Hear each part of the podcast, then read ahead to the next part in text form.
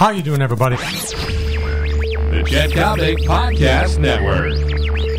The obligation of being a parent, the obligation of having your sanity. Hey, Brian Urlacher, number 54, Chicago Bears linebacker, future Hall of Famer. It's time for you and I to have a conversation. Game time, long ball time, daily Coppock time. How you doing, everybody? I'm Chet Coppock. Happy holidays.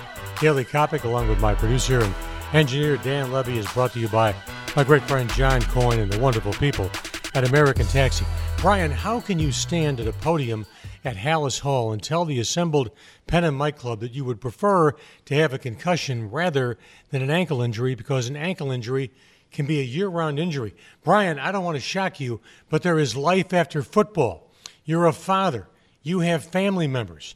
Do you want to be walking around with dementia? Do you want to be walking around with post concussion syndrome? Have you thought about those two components, which are very much a part of pro football here in the 21st century, just as they were during the latter part of the 20th century?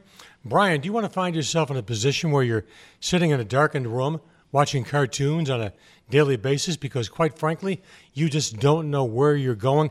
And, Brian, Let's bring it down to something very simple. There are high school football players all over the country who idolize Brian Urlacher. When they hear you come to the podium with this machismo approach, that you would go ahead and play with a head injury, that you wouldn't admit that you have a head injury. You know what you're telling those young people who really think the world of number 54?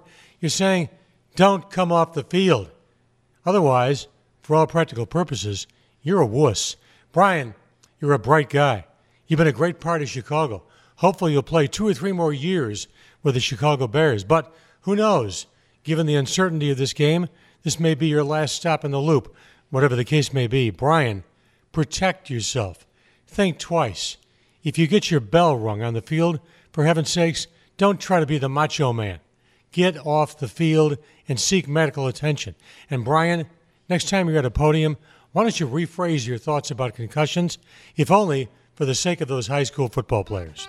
I'm Chet Coppock. This has been the Daily Coppock brought to you by my great friends at Chicago's premier primetime suburban taxi service. Yes, we're talking about John Coyne's American Taxi.